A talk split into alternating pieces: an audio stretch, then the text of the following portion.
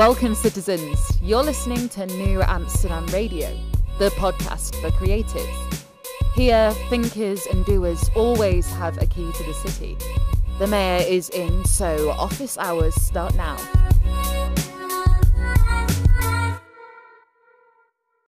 New Amsterdam Radio starts now. What's going on, everyone? This is the slightly refreshed New Amsterdam Radio presented by SeatGeek. You know, when I'm trying to figure out what's going on in my town, I check out SeatGeek, you know, for shows, for sports, and all that jazz. Use promo code FLOBITO, that's F L O B I T O, for $20 off your first order. And you know what I use SeatGeek for more for the most this year?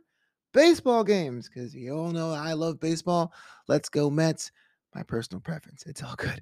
So being able to sit down with creatives that love the sport of baseball as much as I do is always fun. Enter David A. Kelly, who writes a series of chapter books for children called The Ballpark Mysteries. What really is kind of a throwback to the Nancy Drew or Hardy Boys mysteries of my youth, mixed with some history of America's pastime. You're going to enjoy this one. I really think you do. And if you have projects of your own you want me to check out, or just get feedback on, or just connect with, at New Amsterdam on Instagram, new underscore Amsterdam on Twitter, and newamsterdam.com. That's K N Amsterdam.com. Now, I talked about being slightly refreshed.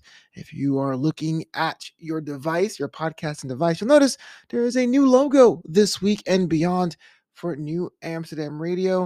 I wanted something that was fresh. I wanted something to really underscore the mayor's office and what it means to go all the way to the top and chat with the mayor himself. And also, people were confusing our show, thinking that we were broadcasting out of Amsterdam, the Netherlands, and not Los Angeles from a guy from New York. Awkward. Anyway, let me know what you think either way. Uh, hit me up personally at Global Voice on Twitter. But enough of me advertising things. Here's my chat with David A. Kelly. Welcome back to New Amsterdam Radio, the podcast for creatives. It is I, the mayor, Flobo Boyce, in the mayor's office, hang with people who are doing the dang thing. And even though it's October, the postseason, and my Metsies are out of it, sob. I'm with someone who loves baseball just as much as I do. I give it up for Arthur D. Kelly. And I, I want to say something uh, off the rip. I like the fact you're writing books for kids. How's it going? Great. It's going great. Thank you very much. I'm really happy to be here, Flobo, and uh, join you on the podcast. And uh, it's fun to be writing books for kids, and it's fun to be writing books about baseball for kids. So uh, I've got a series called The Ballpark Mysteries, and I'm happy to discuss that and any other part of the writing process. So, let's get into it. The Ballpark yeah. Mysteries, emerging of the two. I mean, I was a kid. I like some mysteries that weren't too spooky. You know, a little bit of Scooby Doo action, eh, but you mix the two. What was the the idea to do that? Yeah, so uh, as you said, actually, I certainly was a Scooby Doo fan as well as an Encyclopedia Brown and Hardy. What was your favorite Scooby Doo series? I'm just going to jump in here. What's your favorite Scooby Doo series? Say, say it again. Your favorite Scooby Doo? Your classic Scooby Doo, Thirteen Ghosts. Oh, okay. okay. Yeah.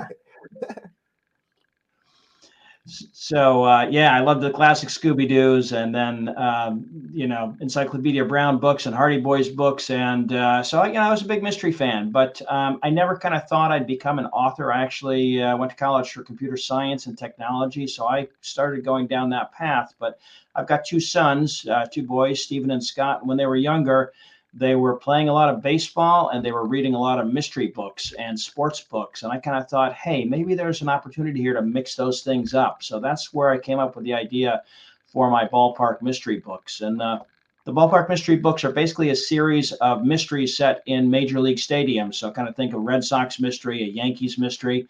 And I've got two main characters, cousins Kate and Mike, who go to different baseball stadiums to see a game or take a tour, and then they encounter a mystery. So that's that's the layout of the series.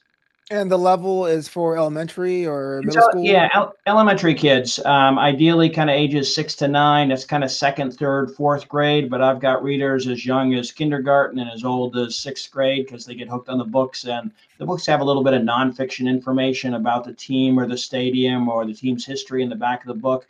So um, they tend to get hooked on that kind of stuff and read them as they come out. So they're a well, lot everyone, everyone has an idea, and I'm sure there was a, a moment in that process where you're like, "Will anyone even care? Is this a good idea or not?" Like, what pushed you over the line to say, "No, we're we're doing this, and we're going to sit down there and make this a possibility"? Yeah, so that's a great question. Um, you know, I've gone through my life. I've, I've had other ideas, and they're definitely not all great ideas. I can tell you that.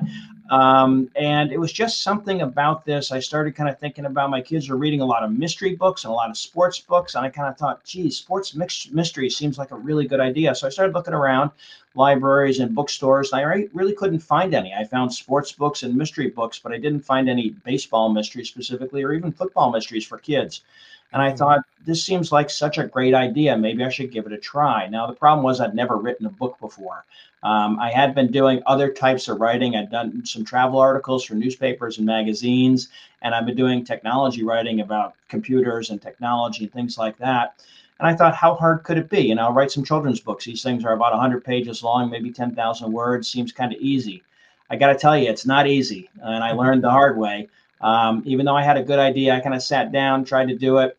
Um, I did a few things. I, I looked for other books out there and I kind of followed the format of what they had. And that was kind of a good way to get into it. It didn't really make the stories work, but it was a good direction to head in.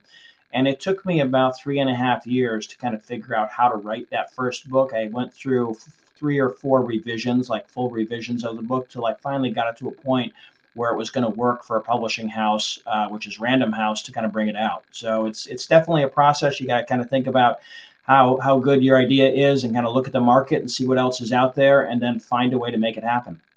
Well uh, congratulations. I, I had no idea it was uh, published through random house. That's uh, not a easy thing to land. I, I, guess that must have been a process to you getting you know the idea and concept about the other publishers and the imprint to see what would be the right fit for you yeah, so uh, that's that is definitely the hard part in publishing or, or authoring a book is is getting a publisher and getting it out to market. And I came up with this idea for this mystery series called the Ballpark Mysteries. I thought it was good. I wrote the first one and then I rewrote it and I rewrote it.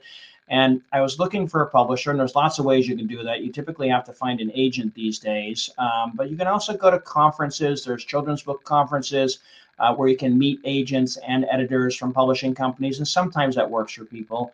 Um, but I was looking for an agent, and I finally reached out to another author who wrote similar types of mystery books and I actually asked him just as a, you know, as a favor, you know, do you have an agent that you're working with? Because I'm looking to place this book. And he said, no, I don't have an agent, but I have an editor at Random House. Would you like their contact information? I said, yeah, absolutely. So I actually ended up directly emailing a, uh, an editor at Random House and described the story. And they said they'd take a look at the at the manuscript, and they did. And uh, about a month later, I got a letter back or a letter back from them saying that it was uh, it was trash. It was garbage. It wasn't written well. oh, no. uh, the mystery wasn't good. The characters were bad. The sentences were too long. The words were too hard, and there was no way they could publish it. Um, but they gave me some feedback on things that I could fix, and they also said they'd be willing to look at it if I revised it. So that's kind of how I got my foot in there, and it still took a couple of years beyond that to get to the point where they bought the manuscript. That was a story. I didn't. I had a twist and turn in it. I had no idea. was, yeah. Oh, oh, well, congratulations on your perseverance. I probably got upset and threw the manuscript in the trash, but you kept at it. That's great. Yeah. Yeah. When you had the concept from your network, whether that's your friends, family, those who read the book first, uh, the Alpha group, was was it an instant buy-in, or did you have to sell them on it? Uh, in this case, it was actually pretty much an instant buy-in, and, and what's nice about this concept was it's you know baseball mysteries. It's really easy to get across. You know what I'm trying to achieve here is mystery set in baseball stadiums, and people get it. You know, Red Sox mystery, Yankees mystery, and they say, yeah, that sounds like a pretty cool idea. Um, it, it, comes down to the execution, and that's the that was the problem I had is that the first manuscripts I wrote just simply weren't interesting. There wasn't enough action. There was too much talking. The, the, the mysteries didn't start till later in the book. You know, there's a bunch of things I had to learn about the process, but yeah. um, the concept, you know, that was what encouraged me to go forward. I've told you I've had lots of ideas over my life, but only a few are are, are good, I think. Uh, and that was what gave me an indication this might be a good idea. Is people were like, yeah, they they bought into it right away. Oh yeah, okay. That's always a good sign, you know, when you have a hot concept and people get it. You know, sometimes yeah. that's the hardest thing when you you feel like you're speaking a whole different language and your friends don't get whatever that it is. You know, right? Yeah, absolutely. Now I've been I've been told and and and we've discussed this in barbershops and on podcasts that the very sport itself, baseball, is dying. The kids are starting into it. They like other sports now. They want to do esports, which is not a bad thing. I do esports as well, but it isn't the same of being in a stadium, touching the fresh cut grass. What do you make of this? Is it true? Is it just is it hyperbole? What's the state of baseball in your opinion? No, I got to say, I think it's true. Unfortunately for me, um, I definitely think there's a decrease in, in, in baseball interest over the past ten years, kind of a thing. Um, and um, you know, I, I, think kids definitely are, are looking, as you said, at esports, are looking at soccer. Uh, the basketball is huge, football is huge, and you know, still a lot of people love baseball. But I think the length of the game is kind of hard for today's generation. You know, TikTok generation, they want everything instantly. Um, and it's uh, it's become expensive too to attend games in some cities. Like I'm I'm I'm in Boston, so going to Boston Red Sox game, bring the family. You're going to spend lots of money, not just to get in the gate, but to uh, to buy some food, some hot dogs. Uh, some of the stadiums are addressing that, and they actually have some family-friendly prices and family-friendly nights, and so that's kind of good. Definitely in some of the cities, you can have a real, uh, real nice night out and a lot of fun for not too much money. But um, you know, it, it's got some challenges. So I, I hope that they find a way to connect with uh, younger kids because I think that's really incredibly important for the future of baseball. And I think baseball knows that as well. I know they're doing outreach efforts and really trying to reach um, broad swaths of younger uh, potential viewers and, and fans. It's actually uh, true. I was in uh, where was I? I, I traveled a lot this year on baseball tourism. I should say. I, I, think I was in I was in Arizona. Yes, I was in Arizona, and they had I got like full for like twenty four dollars with the with the cash. It was great, like the yeah. value meals and whatever uh, to get everyone through the door. And I guess for me growing up, and I'm going to ask you this too. For me growing up, the appeal was hearing the comforting voices on the radio. My dad was watching or, or listening to the shows. Tim McCarver, Gary, or Ralph Kiner was just on the call, and I guess growing up, it became like a familial thing. Uh, is that also something that that pulled you in as a kid? Like, how did you get involved in the sport? What made you uh, a fan today? You know, I think what made me a fan today is actually my sons, because uh, I, I, grew up actually in upstate New York and central New York State, and, and we didn't really have a team. I mean, we had the Mets and the Yankees, but they were four hours away, and all the teams were at least four hours away. Red Sox were four hours away. My favorite team back then was the Baltimore Orioles for some reason, but uh, I like the logo. I think.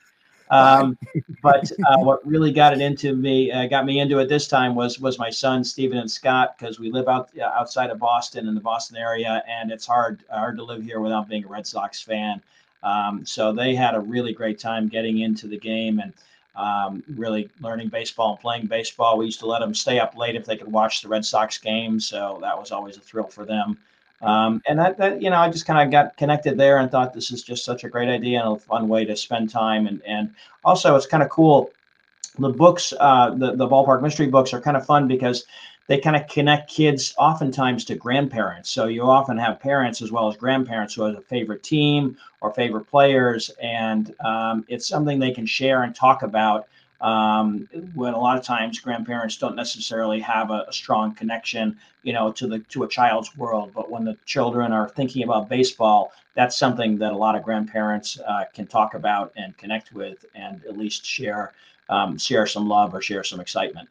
So I'm fascinated uh, in your research process because I, for someone who has written uh, content for uh, youth as well, there isn't really like a, a quote unquote dumbing down. You have to do the same research, you have to find the right. same fact, and then you have to convey that in a way that people can understand. Uh, when you are writing a, a, ballpark mystery, do you go out to the parks? Do you spend hours in the archives? Like, do you like how do you approach the mystery first, the, the lore, all that stuff?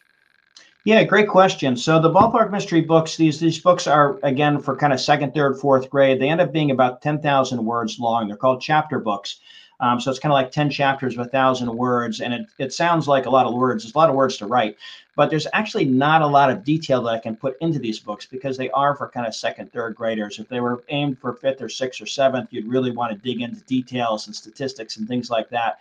Um, but these books have to move along pretty quickly. There have to be a lot of action. I can't have a lot of expository where I'm giving too much history of the team or statistics or details on the players. So um, at one level, I do have to do a lot of research, but I don't have to do a lot of detailed, de- deep research um, in terms of specific things because I'm just not able to convey that in these books. But yeah, what I what I do is actually for each of the books that I'm going to write, and there's actually 22 books in the series. There's 18 different teams that I've covered so far out of the 30 total teams, and there's four super specials that cover um, things like the World Series and the Little League World Series and the Subway Series and the Baseball Hall of Fame.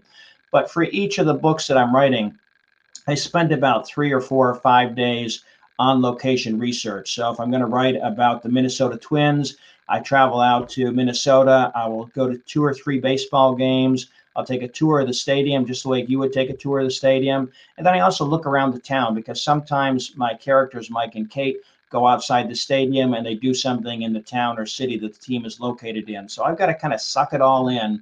I take a lot of notes and I take a lot of pictures because pictures are a really great way for me to remember details of the things I could possibly write about.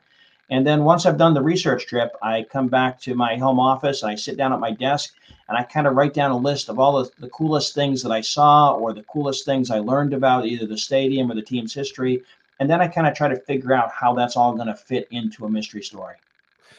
When you say you take the tour, do you go on your own or do you do like the official tour uh, that ballparks have? I'm just curious.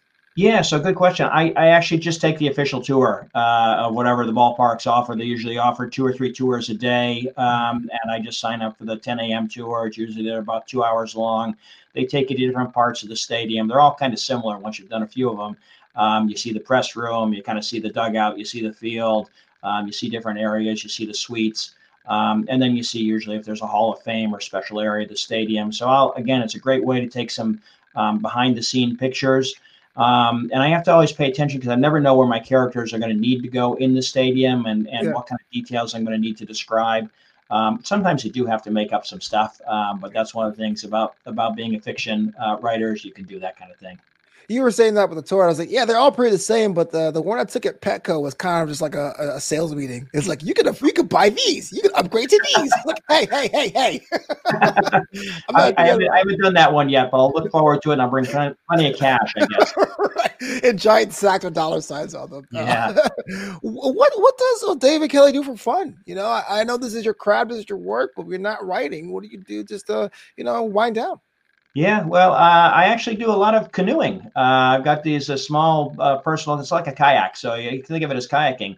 Uh, but here in the Boston area, go down to Cape Cod a lot. There's some beautiful ponds and areas in the uh, bay, Cape Cod Bay, that I can go canoeing or kayaking in.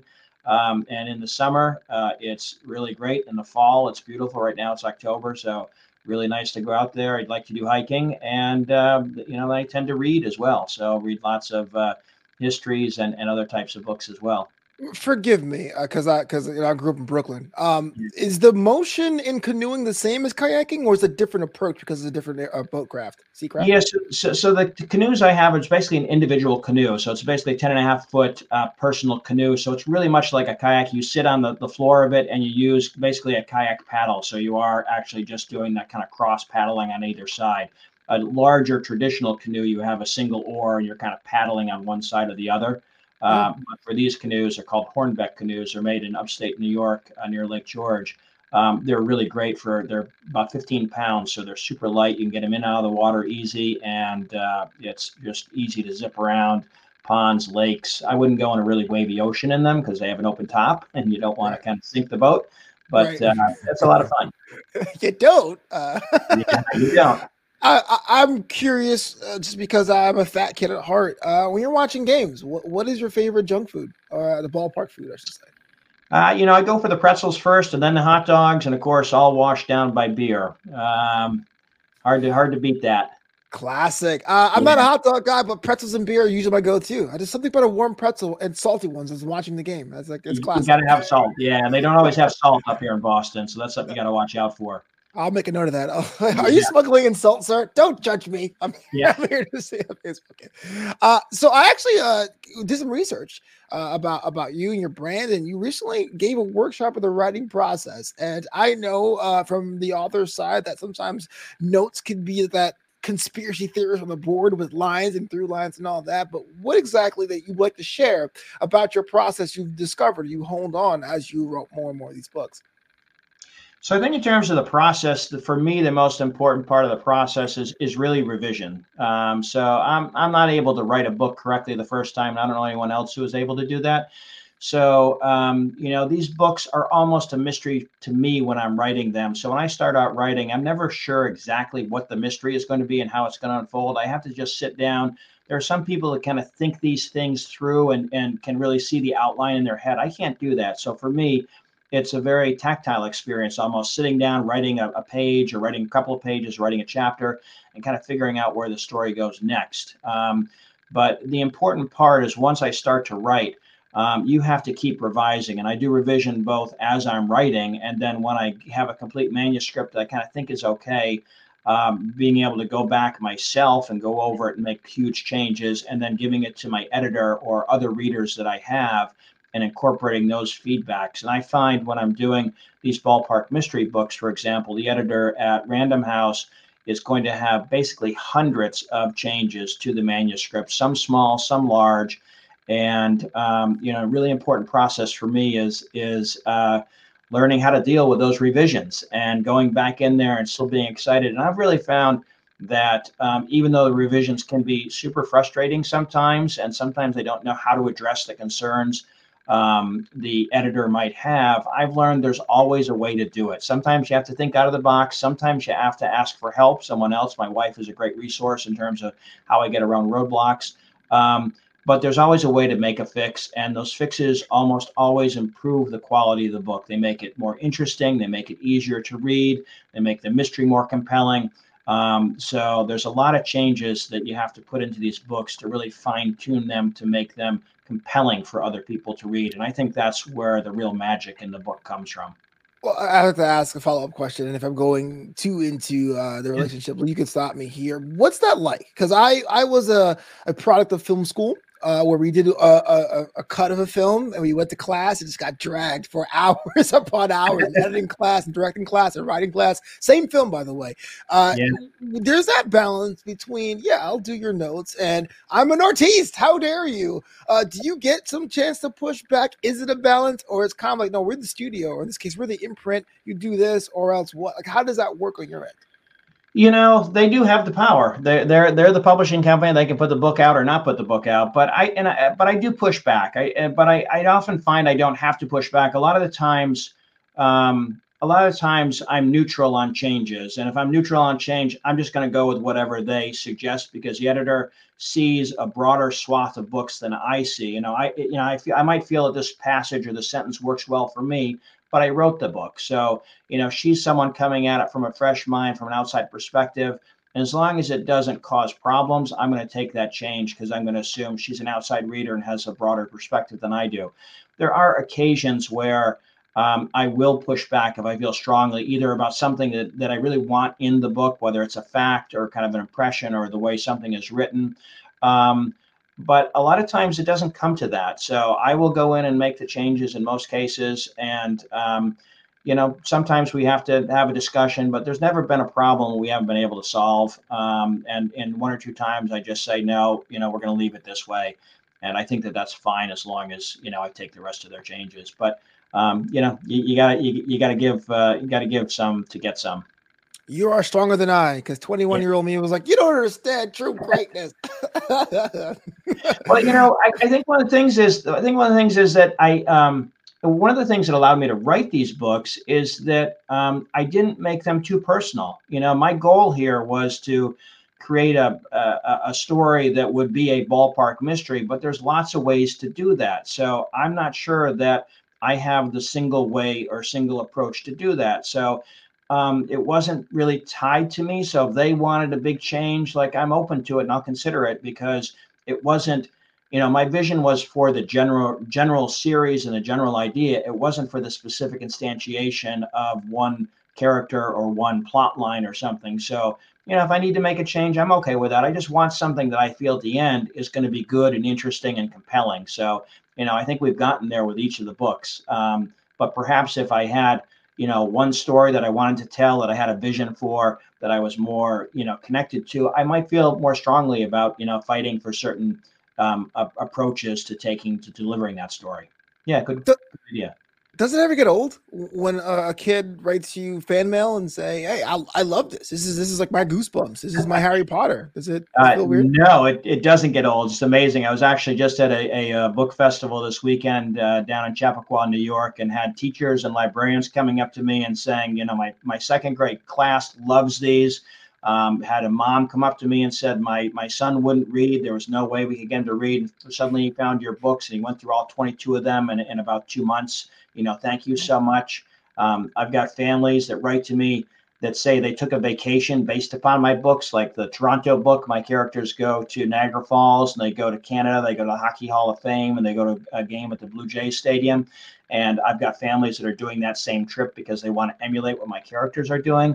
Um, it's pretty cool. It's it's fun to kind of see that feedback come from readers and fans and teachers about how the kids connect with the books and kind of what it sparks in them. And that's one of the things I love about writing this kind of level of books. These chapter books are really second, third grade, and it's right on a transition point where the kids have learned to read.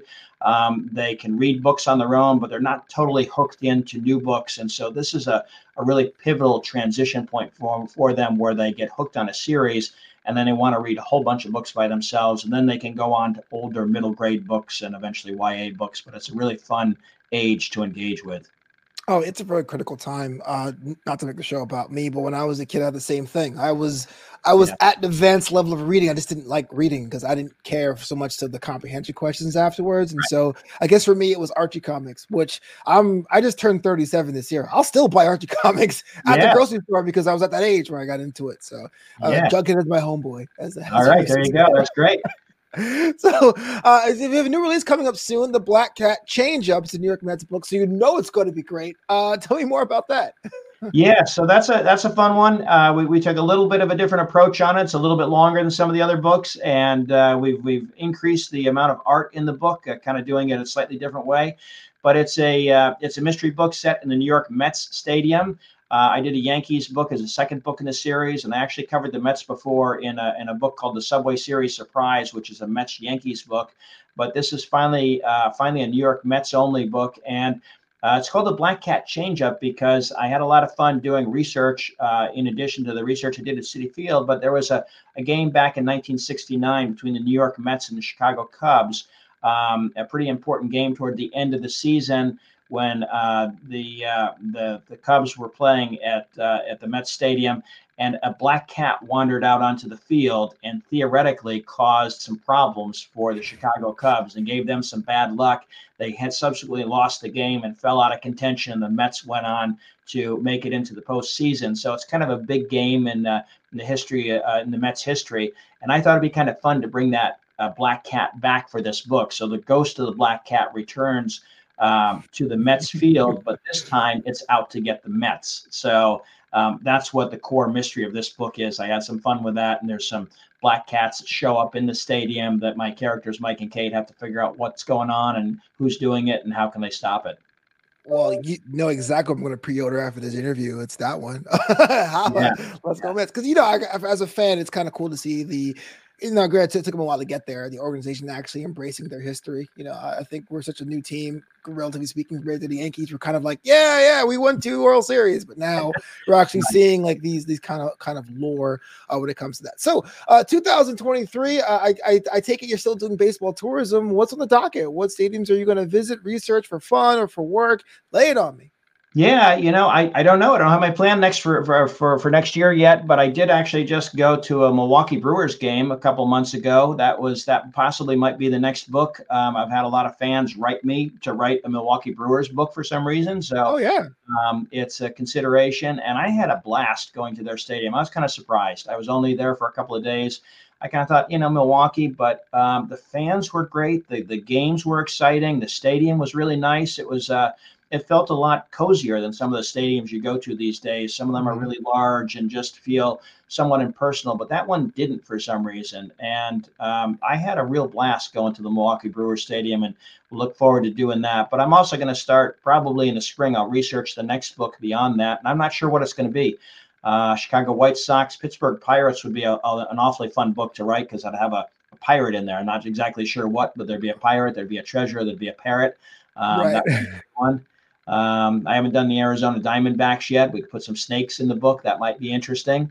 Yeah. Um, and uh, Padres, maybe they're hot, I guess, this year. So we'll see what happens to them. But uh, um, there's a lot of opportunities. So that's what I probably over the winter I'll think about where I'll go next. Yeah, this is my first year actually doing uh, the baseball tourism thing. I did I did Arizona Diamondbacks. I did all the five uh, California stadiums when the Mets are in town. Oh, and, and, next year, I'm either debating doing Seattle, Colorado, or because it doesn't really this is rarely happens on Memorial Day. Both the Cubs and White Sox are at home, which almost never happens on a holiday. So I was thinking about doing that and make a make a trip of it, going to Chicago or whatever. So uh, it's kind of cool to see another person that actually does that kind of things too, because it does feel very like hop in the RV and travel the country, right? I'm gonna go. to Yeah, there. You know what? There, there are a lot of people that do it. And there's a great Facebook group called Ballpark Chasers. It's on Facebook. It's got like sixty thousand people, and you know they're all trying to get to all the stadiums and if you've got questions you go on there and they give you all kinds of tips. It's just an incredible resource and they're always posting pictures about their latest visits to different stadiums and it's a great place to find out what's happening what's different what's new and ask questions and they even go to some of the minor league parks and other like other stadiums like that Oh wow, I'm going to check that out. Also, after that, but I'm definitely going to pre-order that book first. Uh, David A. Kelly, if someone wanted to connect with you or follow you or even ask you questions or send you fan mail, how to go about doing that? Yeah, so there's a lot of ways you can do it. I'd, I'd say visit my website, which is davidakellybooks.com. Uh, and that's Kelly, K E L L Y. There's only one E in it, davidakellybooks.com. Uh, there's a lot of resources on the website. I've got actually teaching guides, uh, teachers' guides, uh, and which are filled with activities for kids that have read any of the books. I've got videos on there. Um, there are some ballpark tours uh, that explain how I do some of the writing for the books and the research that goes into it. So those are kind of fun. And I've also got a couple of one minute mysteries about some of the stadiums, Chicago Rockies Stadium, Colorado Rockies Stadium, for example. Uh, I've got a one minute mystery on that's kind of fun to watch. Uh, but you can also connect with me on Facebook um, at Ballpark Mysteries or Twitter, uh, which is David A. Kelly or Instagram, which is David A. Kelly Books. So there's lots of different ways to reach me. Check check uh, for David A. Kelly or Ballpark Mysteries on any of your favorite social media platforms, and you'll probably find me. Final question before we get out of here: Favorite player growing up and favorite player now. Uh, favorite player growing up was Hank Aaron. Uh, hard hard to beat him. Uh, I actually met him when I was younger. I got him to oh, sign oh, wow. a baseball, not this baseball, but I got him to sign a baseball. So I've got a Hank Aaron signature and that was really kind of a blast. And that's actually why in my latest, uh, second to latest book, or the latest book now is the Atlanta Braves, um, the Atlanta Alibi book. I made it a Hank Aaron mystery. So Hank Aaron's um, famous uh, baseball and bat gets stolen from the Braves stadium, and my characters Mike and Kate have to figure out what happened to them. So it was a lot of fun to kind of bring him back into the mystery series, given that I met him uh, when I was younger. So it was kind of cool. Yeah, and player player today. Um, you know, I'm looking for one. I don't have one at the moment. you know, you know I, I, respect that. Uh, when I was a kid, even though uh, I'm a lifelong Mets fan, I, I, was I wanted to be Frank Thomas uh, yeah. because he, he would come into to, to, New York and smack around the Yankees and leave. And so yeah. I always bought in. Uh, currently, uh, Marte. Marte is my dude. He's just so okay. smooth with it. Yeah, smooth with it in the right field. So uh, I always ask that question for for fanatics as well. But yeah. Dave, thanks so much for being on the show today. New Amsterdam Radio, the podcast for creatives. A lot of people are listening to this and totally be inspired by what you're doing, not only for yourself as a creative, but for the next generation. That's great. Thanks. I've had a blast. Fun talking baseball, books, and uh, creativity with you. So good luck with all your endeavors and uh, good luck with things.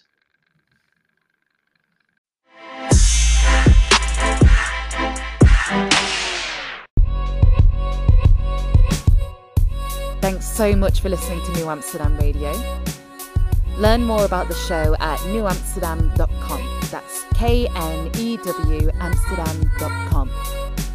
Until next time, this city is yours.